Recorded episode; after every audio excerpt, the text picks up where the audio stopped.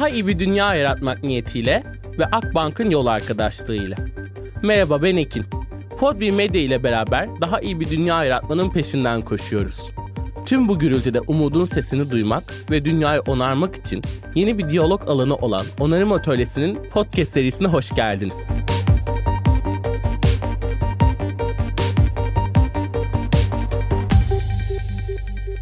Bugün konuğum doçent doktor Barış Karapınar. Aslında Barış Hoca ile bugün iklim üzerine, iklimi kurtarmak üzerine konuşacağız. Ama kendisi benim için çok önemli bir isim. Çünkü aslında Türkiye'de hem ekonomi, iklim, tarım gibi konuları ve birleşiminde çalışan çok kıymetli bir ismi ağırlamanın da mutluluğunu yaşıyorum. Birleşmiş Milletler Çölleşme Mücadelesi'nin sözleşmesinin panelinden tutalım da aslında IPCC'nin baş yazarlığına kadar, Tema Vakfı'na kadar, gıda krizleri ve DTÖ yayınlarına kadar birçok alanda Barış Barış görüyoruz, duyuyoruz, dinliyoruz ve ondan çok şey öğreniyoruz. Ben onun yaptıklarını ve aslında bugüne kadarki yayınlarını, bulunduğu yerleri saymaya kalkmayacağım çünkü epey uzun sürecek. Ama Türkiye'de iklim, ekonomi, tarım, gıda dediğimizde akla gelen isimlerden birisi. Barış Hocam hoş geldiniz. Merhabalar Ekin, hoş bulduk. Bugün ben sizin hikayenizi sizden dinlemek isteyeceğim ama bunu yaparken her zaman gibi meseleleriniz, dert edindikleriniz üzerinden dinlemek isteyeceğim. Çünkü Onarım Atölyesi podcast'te aslında sürdürecek bir şey kalmadı mı ya da sürdürülebilirlik artık yetmiyor. Onarıcılığa geçmemiz gerekiyor perspektifinden bakarken mesele edinenleri, derdi olanları bir araya getiriyor. Barış Hocam sizin meseleleriniz hikayenizde nasıl yer edindi? Sizin dert edindikleriniz bugünkü çalışmalarınızı nasıl oluşturdu? Sizden dinlemek çok isterim. Şimdi benim tabii sürdürülebilirlikle ilgili temel sorunlarımın olduğunu söyleyebilirim. Yaklaşık 20 yıldır doğrudan ilgilendiğim bir alan değişik boyutlarıyla. Özellikle son dönemde de iklim değişikliği konusuyla doğrudan ilgilendiğim için ve bu konudaki gelişmeleri yakından takip ettiğim için bunu sorun yapmamam zaten mümkün değil. Eskiden iklim değişikliği ile ilgili konuşurken örneğin ya da biyolojik biyoçeşitlik kayıpları ile ilgili konuşurken, doğal alanların kayıpları ile ilgili konuşurken, tarım, gıda güvenliği ile ilgili konuşurken genelde geleceğin sorunları olarak ele alırdık biz sorunları. Gelecekte olabilecek, gelecekte bizi bekleyen riskler olarak anlatmaya çalışırdık. Ama artık öyle bir noktaya geldik ki bunların hepsi konuştuğumuz, dert ettiğimiz, yıllardır dert ettiğimiz sorunların hepsi günümüzün sorunları haline geldi ve hepimizin hayatını, dünyanın neresinde yaşıyorsak yaşayalım, hepimizin hayatını doğrudan etkileyen sorunlar haline geldi. Dolayısıyla çözüm yolunda çok hızlı adımların atılması gerektiği sorunlar bunlar. Ve bunlar da benim yıllardır dert edindiğim sorunlar diyebilirim sizin bu dert edindiğiniz meseleler aslında bizim de bugün için çok iyi öğrenme alanlarında oluşmasını sağladı. Çok kıymetli bir hocam. Onarım atölyesinde de bugün niyet ettiğimiz şey aksiyona bugün hızlı geçmek ve beraberlikler üzerine aksiyonları kurgulamak. Çünkü bugün geleceği birlikte yaratıyoruz ve bu 10 yılda yapacaklarımız önümüzdeki yüzlerce yılı dünyanın gidişatını belirleyecek. O yüzden erteleyecek vaktimizin kalmadığını, hızlı aksiyonlara geçmemiz gerektiğini farkında olarak burada bu anlamlı diyalogları yaratmak ve buradan aksiyon onları da çoğaltmayı hedefliyoruz. Ben aslında bölüme de başlığını veren soruyu ilk başta size sormak istiyorum. İklim krizinin mevcut durumunu ele aldığımızda ve bunu sosyal krizlerin derinleşmesiyle paralel gittiğinde gördüğümüzde sizce bugünün koşullarını sürdürmek yeterli mi? Yani sürdürülebilirlik artık yeterli bir kavram mı ve iklimi onarmak için hala bir şansımız var mı? İklim krizinin yarattığı uçurumları, yarattığı kırılganlıkları hep birlikte gözlemliyoruz dünyanın her yerinden gelen iklim krizi haberleri. Bunlar orman yangınları, seller, şu an dünyanın bölgelerini etkileyen derin kuraklıklar.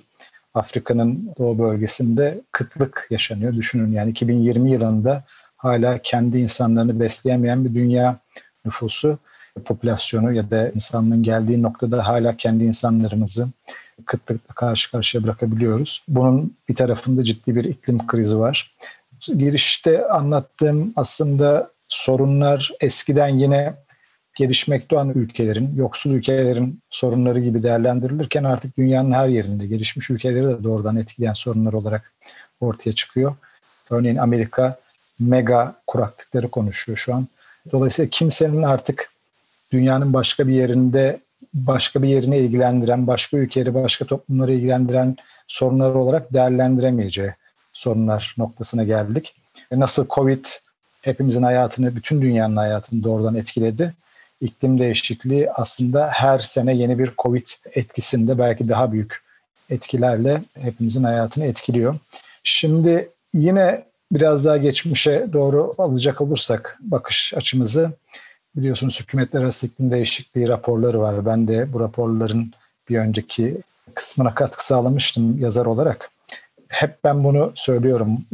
Özellikle iklim değişikliğinin bilimsel temelleriyle ilgili konuşurken geçmiş raporlara baktığımız zaman IPCC'nin hükümetler arası iklim değişikliğinin raporlarına projeksiyonlar her zaman ortaya kondu. Ama bu raporlar yaklaşık 30 senedir var.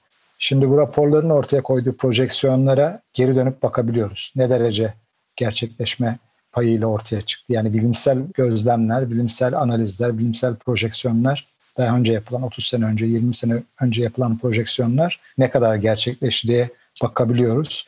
Bunların çok ciddi oranda %95'in üzerinde gerçekleştiğini görüyoruz. Yani 20 sene önce, 30 sene önce bilim insanlarının söylediği şeyler bugün gerçekleşiyor. Bu anlamda özellikle son dönemde bilimsel çalışmaların yoğunluğunun sayısının, bu konuya ayrılan kaynakların, insani kaynaklar, finansal kaynaklar olarak bilimsel araştırmalar çerçevesinde ne kadar arttığını da bildiğimizi düşünürsek bu alanda yapılan çalışmaların artık güvenilirliği son derece yüksek. Bilimsel çalışmaların iklim değişikliği ile ilgili yapılan hem sosyal alanda hem fiziksel alanda ve yapılması gerekenleri ortaya koyan mitigasyon yani azaltım hedefleriyle ilgili yapılan bilimsel çalışmalarda dahil olmak üzere son derece güvenilir olduğunu söyleyebiliriz. Dolayısıyla bu noktada bize yön göstermesi gereken yani senin soruna yanıt verirken çözüm için zamanımız var mı sorusuna yanıt verirken bilimsel anlamda yapılan bilimsel çalışmaların geldiği son noktadan yola çıkarak bu soruyu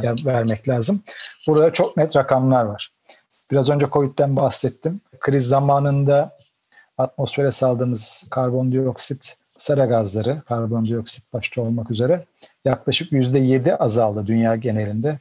Bunun nedeni enerji tüketimi azaldı. İnsanlar tabii ki evlerinde kaldılar. Birçok alanda tüketim azaldığı için genel üretim tarafında da tabii ki daralmalar yaşandı ve emisyonlar %7 civarında azaldı. Şimdi bizim önümüzdeki hedefi ki bu 2 derecenin altında tutmak sıcaklık artışlarını tutturabilmek için her sene önümüzdeki 20 yıl %7 azaltımda bulunmamız lazım yaklaşık.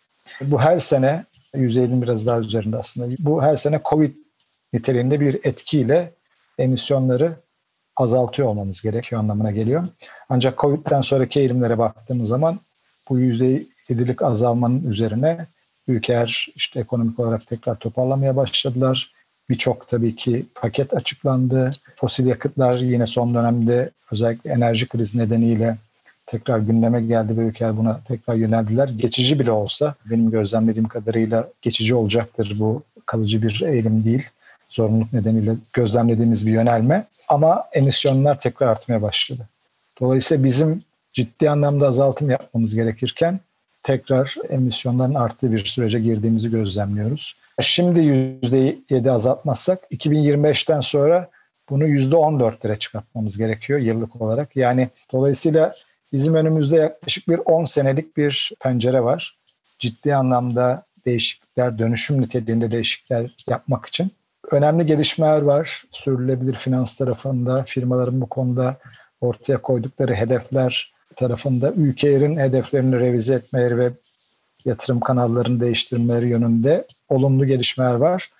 Ama ne yazık ki bu olumlu gelişmeler karşı karşıya kaldığımız sorunun önceliği ve sorunun boyutu da kıyaslandığı zaman çok sınırlı iyi gelişmeler. Dolayısıyla hala sorunlu bir ilerleyiş şekliyle devam ediyoruz. Tam bu noktada ben Ekin olarak uzun süredir ve aslında onarım atölyesinde şirketlerle birlikte çalışıp dönüşümü hızlandırmaya niyet ediyoruz hocam. Bunun önemli bir kriter olduğunu, yuvarlak masalarda birlikte farklı topluluk ve gruplarla tercüman olarak aralarındaki iletişimi de sağlayarak özel sektörün dönüşümünü hızlandırmamız gerektiğine inanıyoruz. Çünkü şirketlerin de aslında bugün yaşadığımız sorunlarda doğrudan bir payı olduğunu görüyoruz. Hatta bugün iklim krizinin, yaşadığımız sosyal krizlerin temel kaynaklarından, belki de en büyük kaynaklarından biri şirketler. Ama siz de yeterli noktada değiliz dediniz. Özellikle Türkiye'de benim gözlemlediğim büyük bir greenwashing iletişimi de yapıyoruz. Yani olmayan şeyleri oluyor gibi anlatmanın ötesinde gerçekten çözüm olmayan küçük yara bandı gibi görünen şeyleri büyük adımlar gibi anlatıyoruz veya dünyaya verdiğimiz zararların yanında çok küçük makyajlarla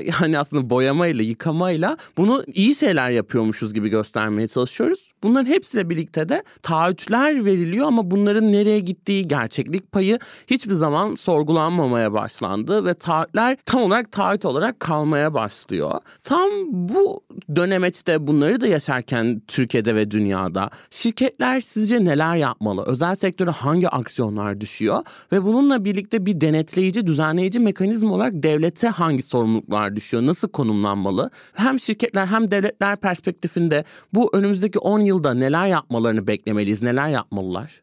Yine burada son 10 senede yaşanan ya da son 7 senede yaşanan değişikliklere bakmak lazım. Şimdi özel sektör zaten sürdürülebilirlik konularını çok geriden takip ediyor. Sürdürülebilirlik konularında liderlik yapan kurumlar Birleşmiş Milletler kurumları oldu. Sivil toplum örgütleri oldu, akademik kurumlar oldu ve birkaç lider ülkenin ışığında ya da yönlendirmesiyle ilerleyen süreçler yaşandı uluslararası boyutta. Sonrasında özellikle 2015-2016 yıllarında iklim değişikliği ile ilgili atılan adımlar yine uluslararası boyutta Paris Anlaşması'nın imzalanması. Bu biraz önce konuştuğumuz sorunların artık tüm dünyada insanların hayatını doğrudan etkilemeye başlaması, gündelik sorunlar haline gelmesi özel sektörde bu alana kanalize etmek için bir neden oldu. Eskiden özel sektör çevreyle ilgili konulara, sosyal gelişmeyle ilgili, kalkınmayla ilgili konulara biraz da kamuoyu yaratmak, reklam yapmak yaklaşımıyla giriyordu ve işte büyük firmalar küçük bütçelerle bir takım projeler yapıp, küçük projeler yapıp bunu en iyi şekilde reklamla destekleyerek kendilerine imaj yaratmaya çalışıyorlardı. Hala da bunu bu şekilde algılayan birçok firma var. Ancak son 5 senede biraz önce bahsettiğim olumlu gelişmelere örnek olarak yaşanan bazı değişiklikler var. Şimdi bir taraftan sizler gibi, bizler gibi bu konuyu dert edinen ve artık bu konuda şeylerin yapılması gerektiğini düşünen büyük kitleler oluştu. Ve bu kitleler tüketici kitleler ve beklentilerimiz bu konuda sürülebilirlik noktasında firmaların yapmaları gerekenler noktasında artıyor. Dolayısıyla bu ister istemez tüketici tarafında talepler yaratıyor ve bunlar da bu talepler de tabii ki firmaları özellikle büyük firmaları bu yönde yatırım yapmaya yönlendiriyor. İkinci tarafta Yine lider ülkeler diyebileceğimiz işte Avrupa Birliği'nde bazı ülkeler bir takım kanuni zorunluluklarla, kurallarla firmaları özel iklim değişikliği konusunda zorunlu adımlar atmaya yönlendirdi. Örneğin emisyon ticaret sistemleri ya da karbon vergileri gibi. Bunlar da tabii ki doğrudan bağlayıcı etki yarattığı için özel sektörü bu alanda yönlendirici oldu. Son dönemde Bunların bağlayıcılığı da artıyor. Bunları bu gibi araçları, politik araçlarını kullanan ülke sayısı da giderek artıyor. Öbür taraftan yine biraz önce bahsettiğim nedenlerle firmaların yönetici yapılarında ya da firmaların ortaklık yapılarından gelen talepler de ortaya çıktı. Yani yatırımcılar da artık yatırımlarını daha yeşil, daha sürdürülebilirliği yüksek olan firmalara yönlendirmek istiyorlar. Çünkü onlar da görüyorlar ki Örneğin iklim değişikliğine maruziyeti çok yüksek bir firmayla iklim değişikliğine maruziyeti görece düşük, sürülebilirliği yüksek bir firmaya yatırım yapmak arasında ciddi bir risk farkı var. Dolayısıyla bu anlamda yatırımcıların tercihleri, bunlar kurumsal yatırımcılar olabilir, bireysel girişimciler olabilir. Bu riskleri azaltmak yönünde bu konulara yatırım yapan firmalara yöneliyor. Dolayısıyla aslında bankalar örneğin dünya genelinde de Türkiye'de de bankalar sürülebilir finans tarafına da yatırım yapmaya başlıyorlar. Çünkü böyle bir talep var. Şimdi bunlar aslında gözle görülür, elle dokunulur, dişe dokunan daha doğru terimiyle belki bir takım süreçler yaratıyor. Yani eskiden olduğu gibi artık sürdürülebilirliği sadece bir reklam yapayım, bir iki köyde bir, birkaç proje yapayım, kız çocuklarını destekleyeyim ya da orada birkaç ağaç dikeyim, bunun da reklamını yapayım üzerinden algılama ile şu anki geldiğimiz noktada özellikle batılı ülkelerde ciddi firmaların bu konudaki yaklaşımları bunu daha farklı algılayıp çünkü gelen talepler dişe dokunur talepler ve bu yönde yatırım yapmak zorunda hissettikleri için yatırım yapıyorlar. Bu temel fark burada ama hala ciddi anlamda tabii ki geç kalınmış bir süreç var. Yani son 5 seneden bahsediyoruz. Sürülebilirlik konularının son 30 senede bu firmaların gündeminde olması gerekiyordu. Yani sorunumuz hep zamanlamayla ilgili sorunlar. Yapılan yatırımların niteliği ve boyutuyla ilgili sorunlar. Biraz önceki dediğim gelişmeler, olumlu gelişmeler olmakla birlikte hala yapılan firmaların yaptıkları yatırımlar olsun, zaman ortaya konulan zaman çizelgeleri olsun kesinlikle yeterli değil. Yani bu resme siyah ya da beyaz olarak bakmamak lazım. Birçok farklı tonu var. Bazı firmalar bunu bir olanak olarak algılayıp hakikaten ciddi yatırımlar yapabiliyorlar. Bazıları göstermelik yatırımlar yapabiliyorlar ama bu değişimin tetikleyici süreçlerine baktığımız zaman hakikaten de olumlu gelişmeler görüyoruz. Yeterli mi? Kesinlikle değil. Burada tabii devletlere de çok önemli rol düşüyor. Sivil toplum örgütlerine de çok önemli rol düşüyor. Bu greenwashing dediğimiz konuyu minimize edebilmek için. Bu var, olmaya devam edecek. Yani greenwashing de devam edecek. Bunda hiçbir şüphe yok. Sadece burada hakikaten de doğruyla yanlışın ayrımı anlamında hem politikalar, bir takım regülasyonlar gerekiyor. Sivil toplum örgütlerine, akademik örgütlere önemli roller düşüyor ve tabii tüketicinin bilinç tercihler yapması noktasında önemli roller düşüyor tüketiciye de. Umuyorum ki bu yönde önemli adımlar, pozitif adımlar hızla atılacak önümüzdeki yıllarda. Daha iyi bir dünya yaratmak niyetiyle ve Akbank'ın yol arkadaşlığıyla onarım atölyesine kaldığımız yerden devam ediyoruz. Bu adımların atılması için hocam sanıyorum en azından bizim onarım atölyesinde dikkat etmeye çalıştığımız şeylerden biri de ekonomik modellerin iyileşmesi. Biz burada ekonomik model zihniyetlerin neler yarattığına yani neoliberal kapitalizm dediğimiz ya da bazen vahşi kapitalizm diye adlandırdığımız bu sistemin neler yarattığına da bakmaya çalışıyoruz ve onarıcı ekonomik modellerin peşine de düşüyoruz. Çünkü bugünün sistemlerinde doğa ve insanı kaynak olarak gören, onu minimize etmeye çalışan, sadece büyüme odaklı olan ve bu büyümeden geleni küçük bir kesime hiçbir şekilde adil olmayan şekilde dağıtan sistemler içerisindeyiz. Ve büyü, büyü, büyü ama ne olduğu, diğer taraftan ne olduğunu pek umursamayan bir geçiş içerisindeyiz. Bir yandan paylaş kapitalizmi gibi benim çok türcü olduğunu düşündüğüm yeni söylemler çıkmaya başlandı. Size sormak istediğim şey çevresel ekolojik sorunların, sosyal sorunların ekonomik modellerle olan bağı neler? Yani bugün büyüme krizi diyebilir miyiz içinde olduğumuz krize? Büyümeden bir çıkış olacak mı? Degrowth kavramlarını konuşmaya başlıyoruz. Bu bir çözüm mü sizce? Ve ekonomik modellerle çevre sosyal krizler arasında nasıl bir bağlantı var sizce? Ya degrowth belli bir süredir zaten olan bir kavram. Çok yeni olduğunu söyleyemeyiz. Kapitalizmle ilgili sorunlar da zaten herhalde 200 yıldır orada. Çözümlenmesiyle ilgili alternatiflerin de çok sınırlı ve başarısız olduğunu düşünüyorum ben kendi adıma. Bence kapitalizmin karşı karşıya kaldığı sorun kendisiyle ilgili bir sorun zaten ve bunu hala hazırda yaşıyor. Sorunun niteliğine baktığımız zaman gerçekten de sorunun niteliği bu. Sürekli büyüme odaklı, sürekli tüketim odaklı, sürekli sömürü odaklı, eşitsizlik üzerine kurulu bir sistem var. Zaten o yüzden de biz bu sistemin sonuna gelmiş durumdayız. Daha önce 10 senede bir yaşanan ekonomik krizler artık 3 senede bir, 2 senede bir yaşanmaya başladı. Bunun bir tarafında Covid vardı. Şimdi yine ciddi anlamda enflasyonla bağlantılı ki bu Covid'le de bağlantılı. Covid de bu arada doğal sorunlarıyla bağlantılı bir sağlık sorunu. Ve şimdi yeni bir krize giriyor kapitalizm ve oldukça derin bir kriz olacak önümüzdeki yıllarda yaşanan kriz. Gıda güvenliği ile ilgili ciddi sorunlar yaşanıyor. Daha önce hiç yaşamadığımız sorunlar bunlar boyutu anlamında daha önce yaşamadığımız sorunlar ve daha büyük sorunlarla da karşı karşıya kalacağımızı düşünüyorum ben. Dolayısıyla aslında kapitalizm şu an geldiği noktada kendi yarattığı sorunlarla kendi yüzleşiyor. Sadece öyle bir sistem var ki yaratılan her sorunla bağlantılı bir takım kazanımlar sunabiliyor ya da kendi kendine adapte edip e, hep kaynak dağılımıyla bağlantılı bir sonraki evreye geçiyor. Bundan aslında pratik anlamda anlatmaya çalıştığım şey şu. Şu anki krizden de yararlanan ya da yararlanacak yani yine kapitalizmin parçası birçok sektör, birçok firma var. Yani bu anlamda bir takım değişiklikler olacak. Yani sistemin nasıl çalıştığı ile ilgili değişiklikler olacak ve oluyor da ama kapitalizmin dönüşümüyle ilgili bir ciddi eğilim olmuyor.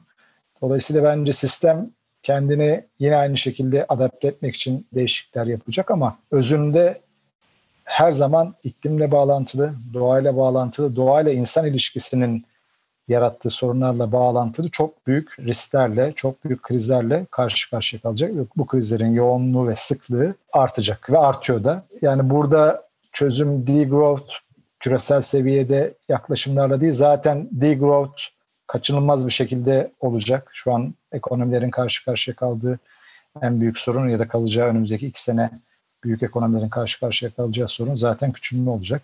Yani dediğim gibi ama bu küçülmenin içinde ciddi anlamda büyüyen firmalar da var. Sistemin kendi yarattığı sorunlarla sistemin kendi karşı yüz yüze kalması durumu. Tüketimi azaltmadan bu sistemden fazla bir şey beklememek lazım.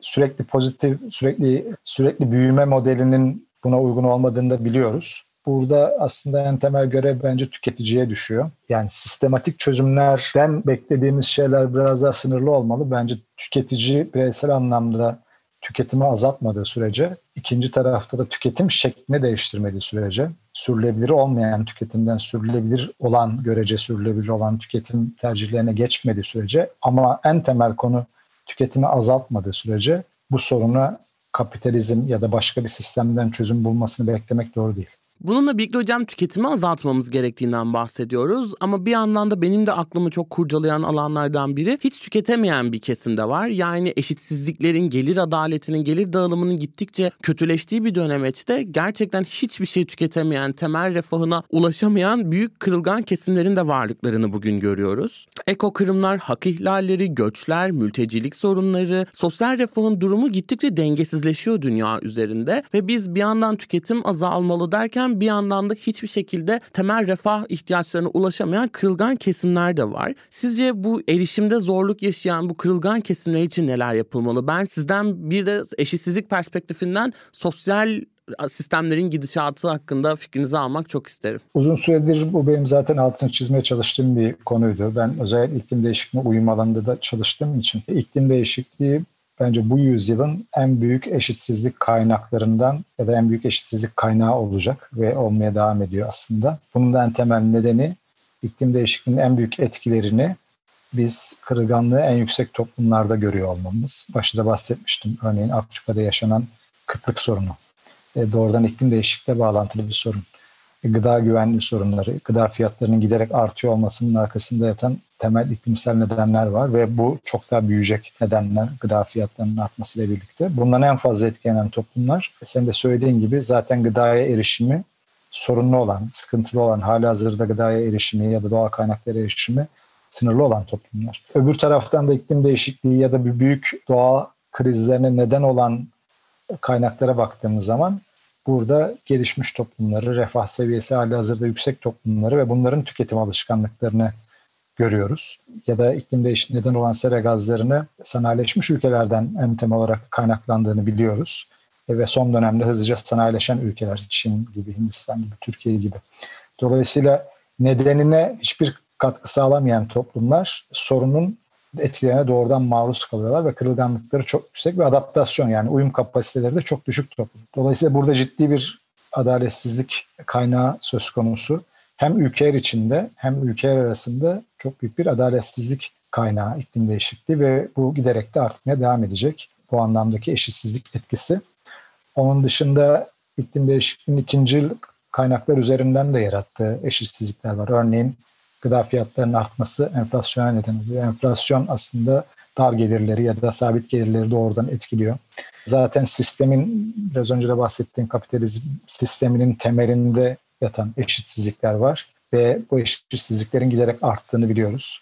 Hem ülkeler arasında yine aynı şekilde ülkeler içinde bunun yarattığı sosyal kırılganlıklar, sosyal adaletsizlikler, sosyal eşitsizlikler her geçen gün artıyor. Ve bunların etkilerini, patlamaların, yansımalarını da yine aynı şekilde görüyoruz. Mülteci sorunları üzerinden ya da iç savaşlar üzerinden ya da potansiyel olarak ülkelerin arasında çıkabilecek kaynak merkezli bazı savaşlar üzerinden. Bu da yaşadığımız dünyadaki kaos ortamını, kaos beklentisini giderek artırıyor ve artırmaya devam edecek. Yani dünyanın geneline baktığımız zaman 1990'lar, 2000'lerin başı görece durağan zamanlardı.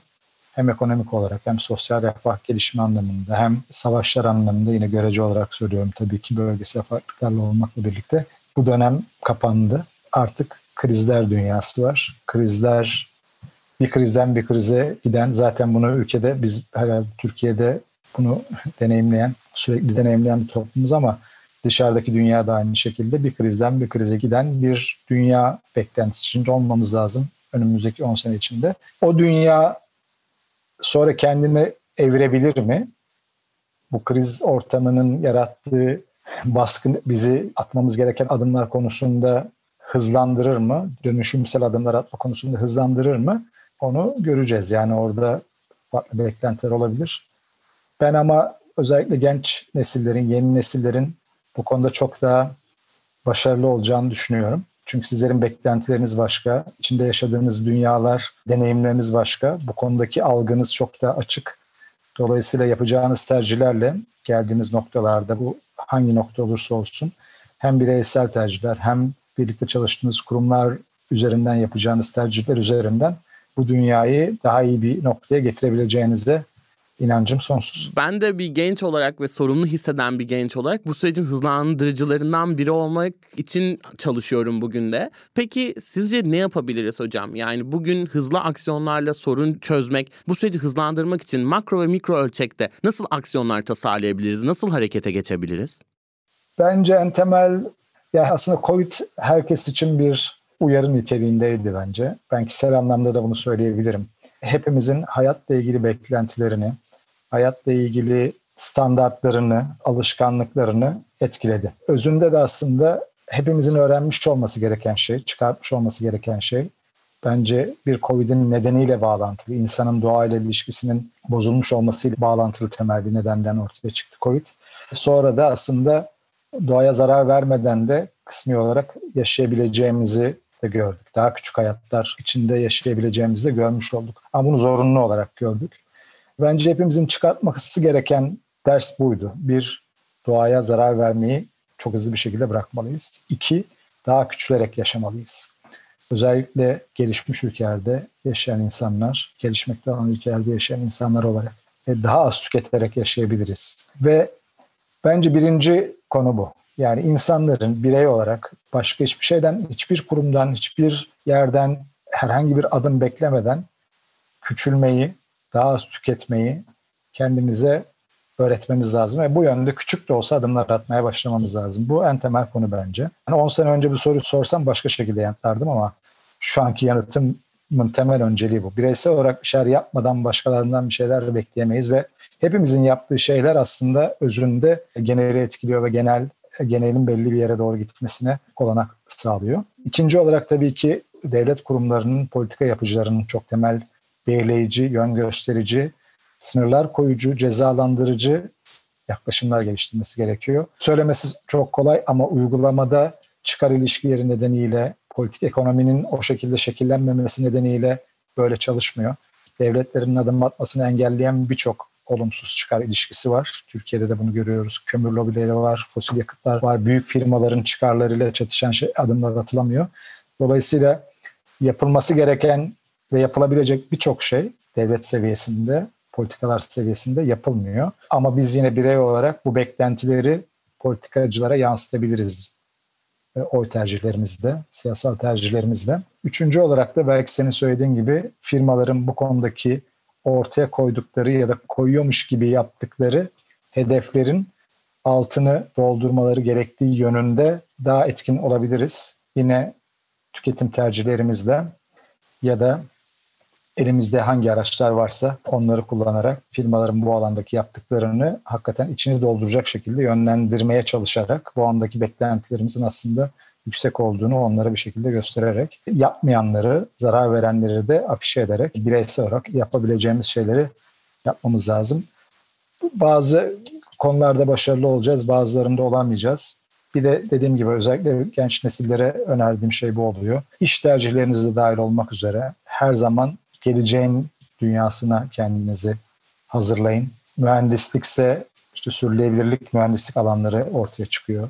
Senin yaptığın gibi komünikasyonsa komünikasyonda sürdürülebilirlikle ilgili birçok alan var. Bankalarda sürdürülebilir finans var. Tabii sosyal bilimler okuyanlar için birçok alternatif var gibi. Yani önemli olan hepimizin bu tercihleri, kendi kişisel hayatımızdaki tercihleri yaşamak istediğimiz dünyaya yönelik yapıyor olması. Yaşadığımız ya da geçmişte yaşadığımız dünya için değil de gelecekte yaşamak istediğimiz dünyaya yönelik tercihler yapmak yönünde adımlar atmamız gerektiğini düşünüyorum. Kendime çok iyi aksiyon reçetesi de çıkardım hocam. Bunu çoklaştırıp kullanacağım mutlaka. Her konuğuma sorduğumda bir sorum var. Sizce umut var mı ve yarın daha iyi bir dünya, daha iyi bir gelecek için umut beslemeli miyiz? Benim doğam gereği umut dolu bir insanım. Ama yani sürdürülebilirlikle ilgili konularda, iklim değişikliğiyle ilgili konularda uzun yıllardır akademik çalışmalar da yaptığım için birçok kurumda da içinden ya da dışından destek vererek çalıştığım için karşı karşıya kaldığımız sorunun ne kadar büyük bir sorun olduğunu farkındayım.